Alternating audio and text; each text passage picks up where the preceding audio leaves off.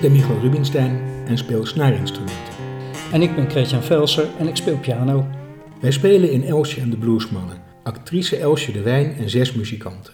We zijn bezig een voorstelling te maken over de vroege geschiedenis van de blues. Muziek van en verhalen over blueszangers, zangeressen en muzikanten uit de eerste helft van de vorige eeuw.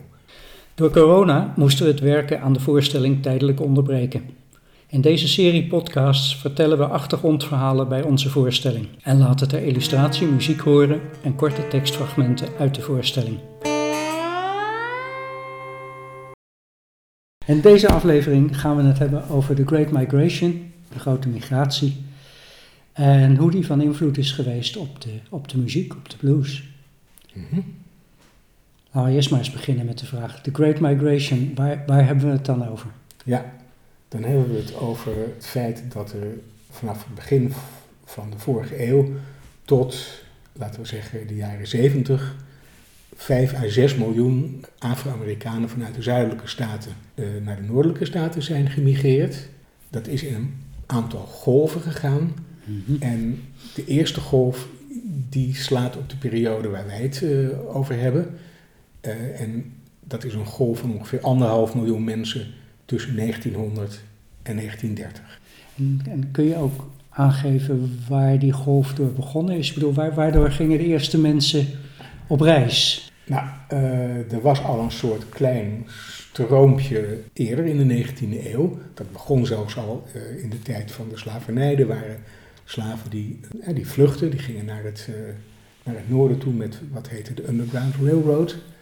En na de afschaffing van de slavernij ja, was er ook een kleine stroom die al noordwaarts ging. En dat werd vanaf 1900 werd dat steeds meer. En ja, het is, het, het is een, een, een, heel aantal oorzaken daarvoor. Sociale ongelijkheid, economische ongelijkheid en ook wettelijke ongelijkheid zou je kunnen zeggen. Dus daar, uh, daar gaan we het over hebben, denk ik. En ik wil beginnen met iets ogenschijnlijk kleins. Een, een stukje uit een nummer van Mavis Staples. Mm -hmm. En over Mavis Staples zal ik zo ook nog wat meer vertellen. Uh, Down in Mississippi. Dus daar gaan we eerst even naar luisteren. Down in Mississippi, way down.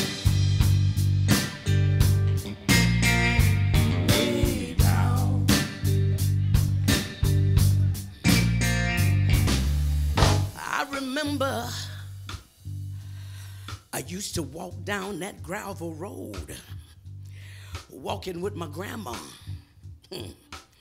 Mississippi sun beaming down.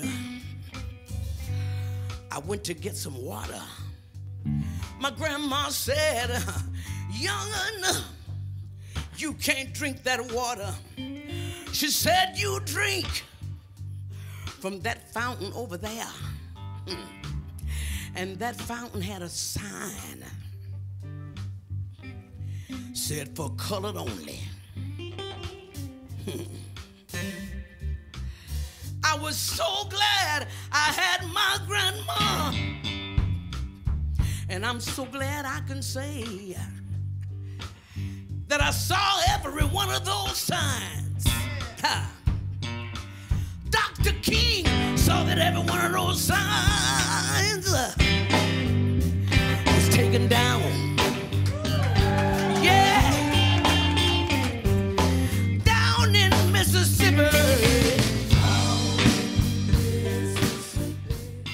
Wat hebben we gehoord hier?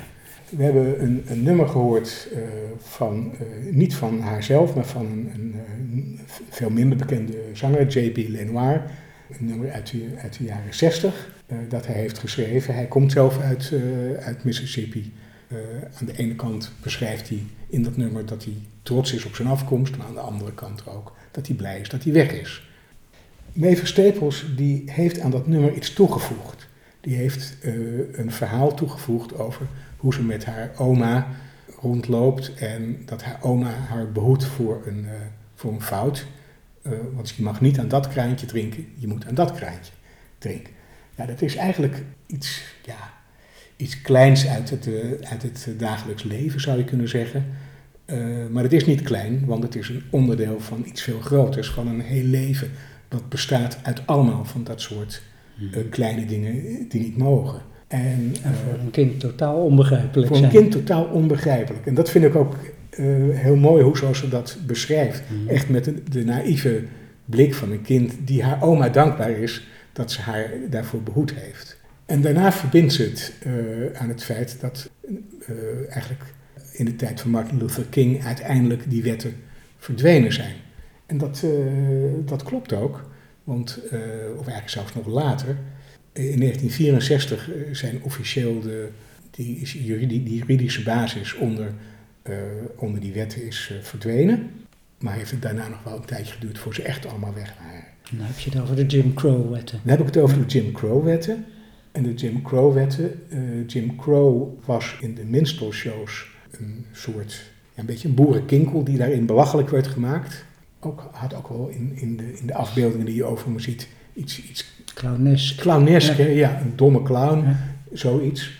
En uh, de wetgeving die is gemaakt, uh, nou die, is, die, die zijn de Jim Crow-wetten gaan heten.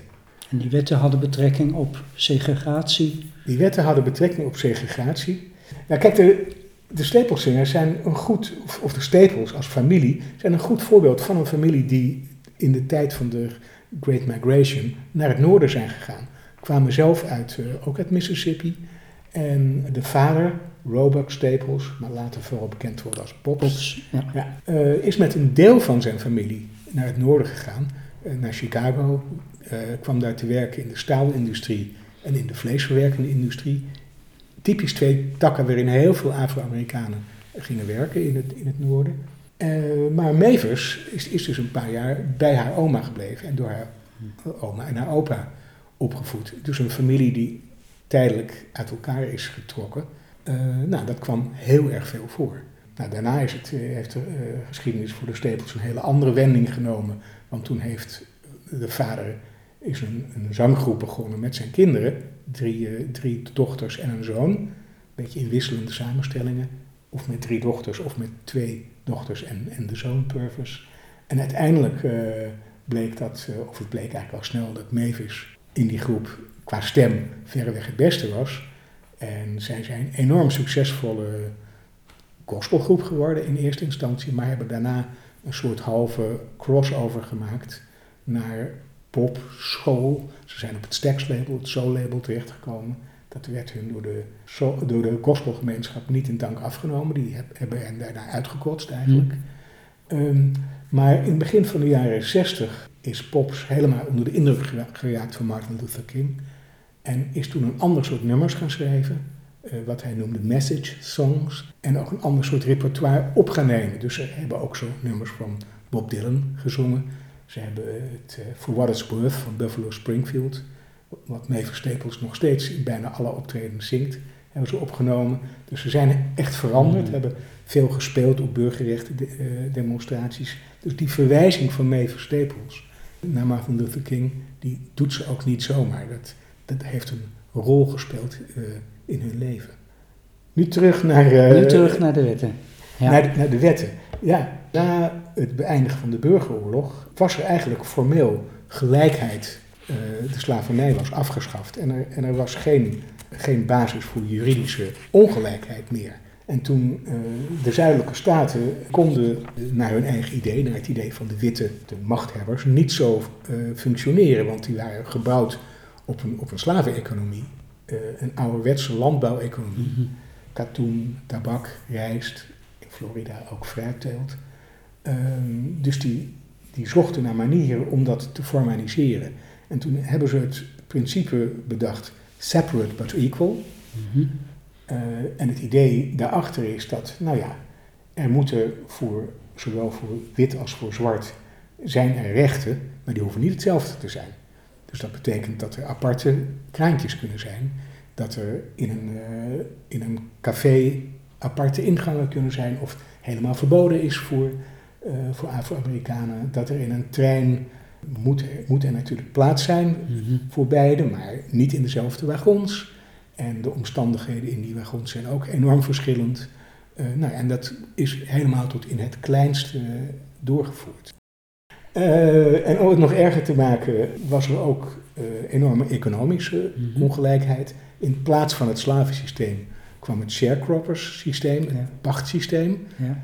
Op zich Heel kort uitleggen wat het is. Ja, in feite hebben we dat in Nederland ook gehad, eh, eh, in, in, eh, op het platteland. Herenboeren die pachters hadden. In dit geval was het nog een stuk extremer, denk ik. Dus de plantages werd verdeeld in kleine stukjes grond die mensen konden pachten. En het waren veelal Afro-Amerikanen. En die bewerkten dan hun eigen stukje grond, hadden vaak ook nog een klein moestuintje, dat was echt voor hunzelf. Van eh, de grond ging het grootste deel van de opbrengst naar de eigenaar. En bovendien hadden ze een soort verplichte winkelnering eh, om bijvoorbeeld eh, meel, suiker, koffie, eh, dat kochten ze allemaal van de eigenaar. Mhm. En dan aan het eind van ieder jaar vond er een afrekening plaats. Nou ja, en dan hing het erg van de, van de eigenaar af Ja. of, je- of je nog iets kreeg, Mhm. Dat je zelf moest bijbetalen. Ja, en als je oogst een jaar mislukte, Ja, dan, eh, dan stond je in de krijt. dan stond je in het krijt. Ja, dus dat waren, dat waren echt erbarmelijke omstandigheden. Ja. En dan komt er nog een volgende factor bij. Dat was dat het overtreden van de sociale wetten ja, leidde meteen tot extreem geweld. Ja, en dat, is, eh, dat, dat zijn de bekende lynchings, eh, beruchte lynchings. Wat, is, wat, is, wat moet ik me voorstellen Ja. bij een lynching? Ja, een lynching is in feite waarbij een groep mensen eh, eigenlijk als eigen rechter optreedt. Waarbij groepen mensen, anderen, ter- dus eh, in dit geval heel veel Afro-Amerikanen, ter dood brengen. Zonder dat er echt bewijzen zijn dat die iets gedaan hebben.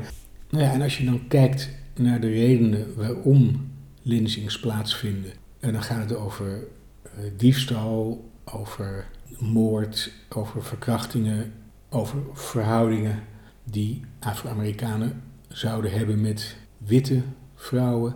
En bij alles geldt eigenlijk dat er vaak harde bewijzen ontbraken. Maar dat dat geen reden was om mensen niet te lynchen. En die lynchings die waren soms nou ja, met kleine groepen in het bos, maar soms ook heel massaal. Dat er duizenden, soms wel tienduizenden mensen naar kwamen kijken. En wat ook heel kenmerkend is, en ook heel treurig, is dat er nooit iemand is veroordeeld voor het lynchen. En er zijn wel rechtszaken over gevoerd, tot vrij recent zelfs, maar er heeft nooit iemand straf gekregen voor het lynchen. Dan even weer terug naar J.B.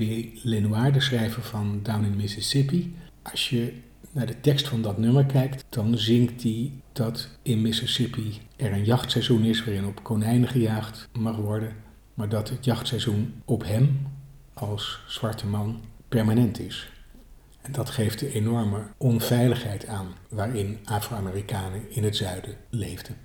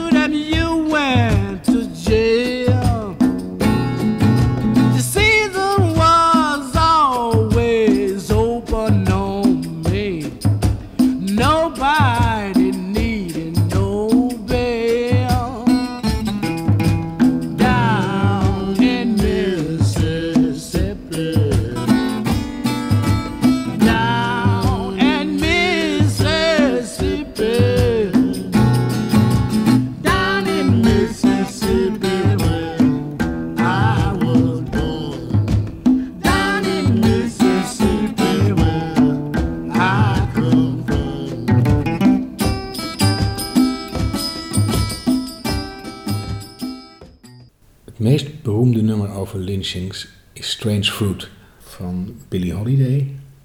De eerste regels van dat nummer gaan al dus. Southern trees bear a strange fruit, blood on the leaves and blood at the root. Black bodies swinging in the southern breeze, strange fruit hanging from the poplar trees. Southern trees bear strange fruit, blood on the leaves and blood at the root. Black bodies swinging in the southern breeze. Strange fruit hanging from the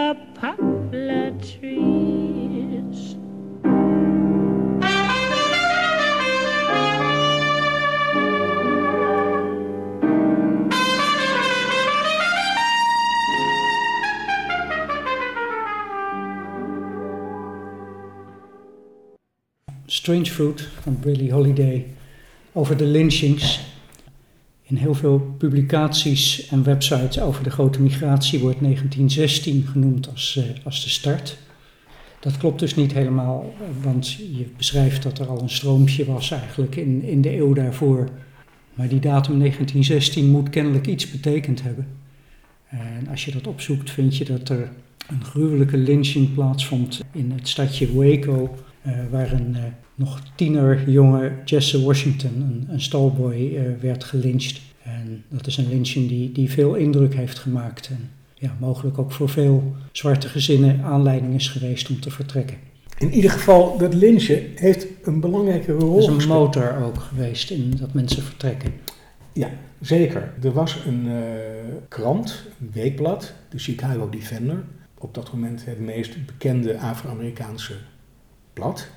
Verboden in het zuiden, maar het kwam met de treinen wel mee naar het zuiden, waar heel veel Afro-Amerikanen op werkten. En dan werd het in het geheim verdeeld, dus het werd wel heel veel gelezen. Dat blad stond aanvankelijk aarzelend tegenover de migratie, eh, maar toen heeft de hoofdredacteur Abbott, die is bijgedraaid, met name door de lynchings. En omdat hij dacht dat hij op, door de migratie het zuiden ook een economische slag zou kunnen toebrengen. En dat is ook gebeurd. Omdat er zoveel mensen vertrokken, kwam er een tekort aan arbeidskracht in het zuiden. En in het noorden, daar was juist behoefte aan arbeidskracht. Want die datum 1916 die, die jij noemt, heeft ook te maken met de Eerste Wereldoorlog. Ja, ja. En toen droogde tijdelijk de immigratiestroom uit Europa op. ja. En, ja, en iets later... Het is, en het is de tijd dat de massaproductie ontstond. Hè? De, Precies, grote- de Ford-fabrieken en de Ja, ja, vleesfabrieken ja, inderdaad. precies. Nou ja, dus toen heeft de Chicago Defender zich daar met enorm veel kracht achter gesteld. Heeft daar iedere keer groot over Ja, gepubliceerd. want je zegt dat nou, maar dat, het klinkt een beetje... Het klinkt niet vanzelfsprekend dat een krant zo'n grote invloed heeft.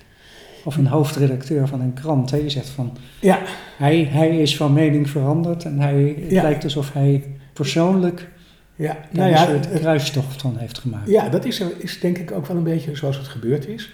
Maar eh, dat was alleen maar onderdeel van veel, veel meer verschijnselen. Mhm.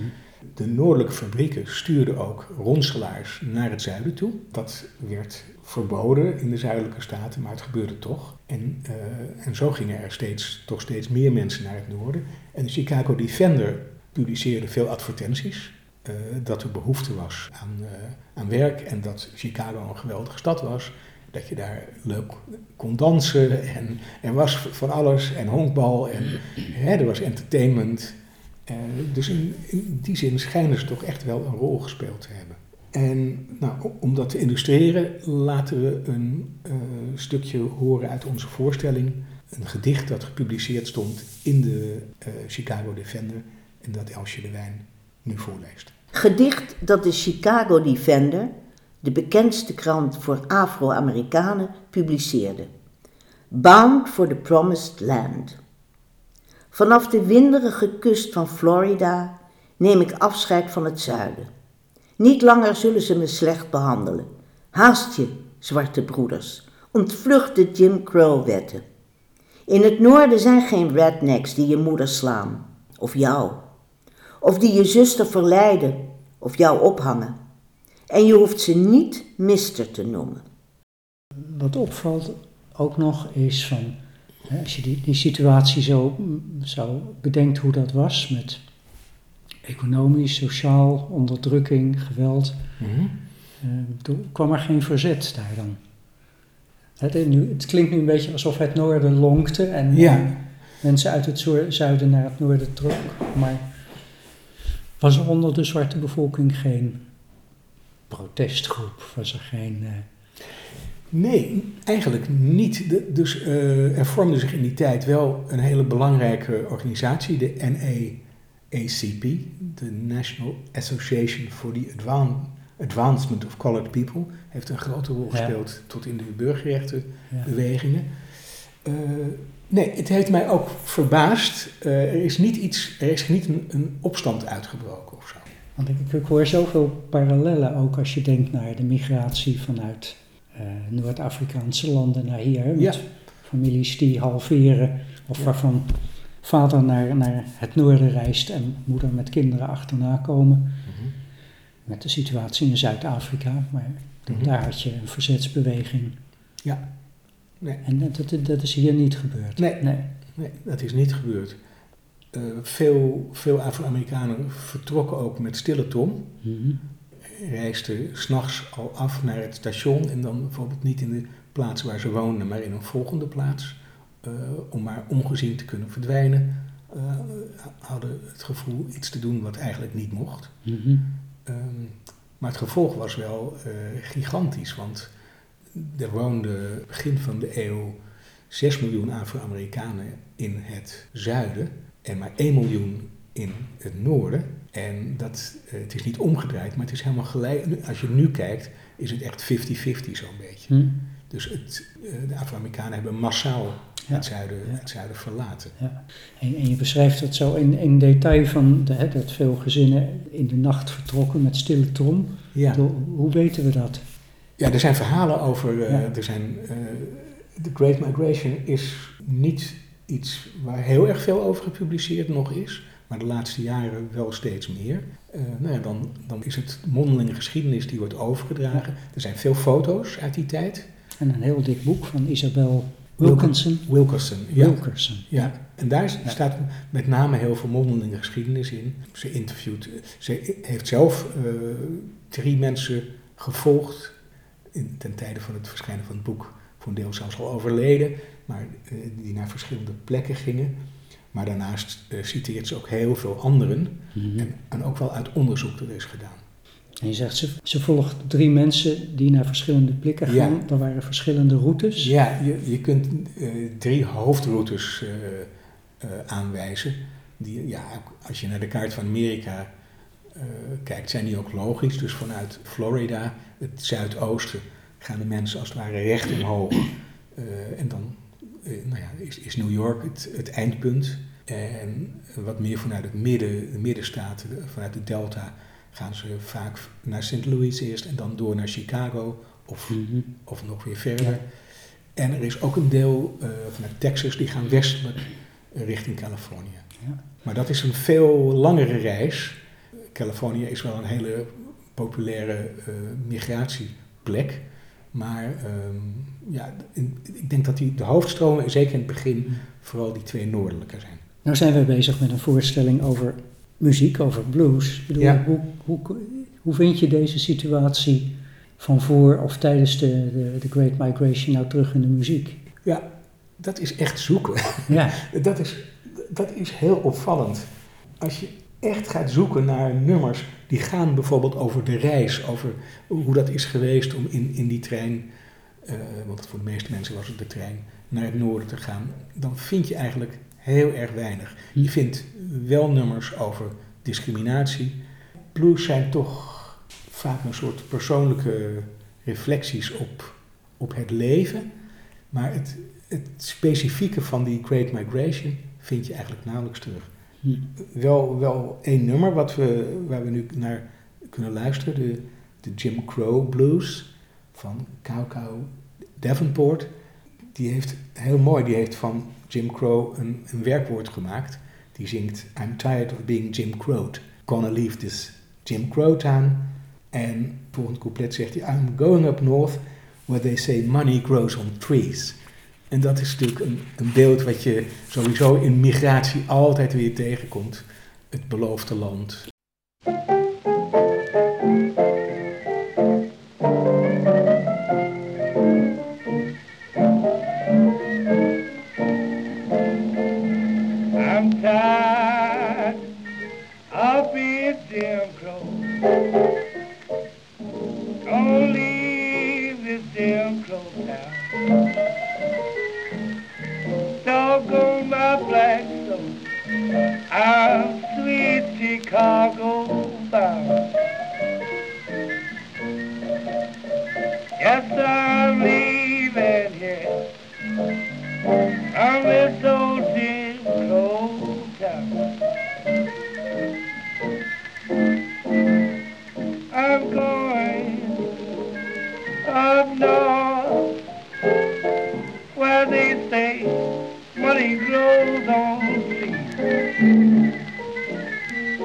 I don't give a doggone if my black soul is.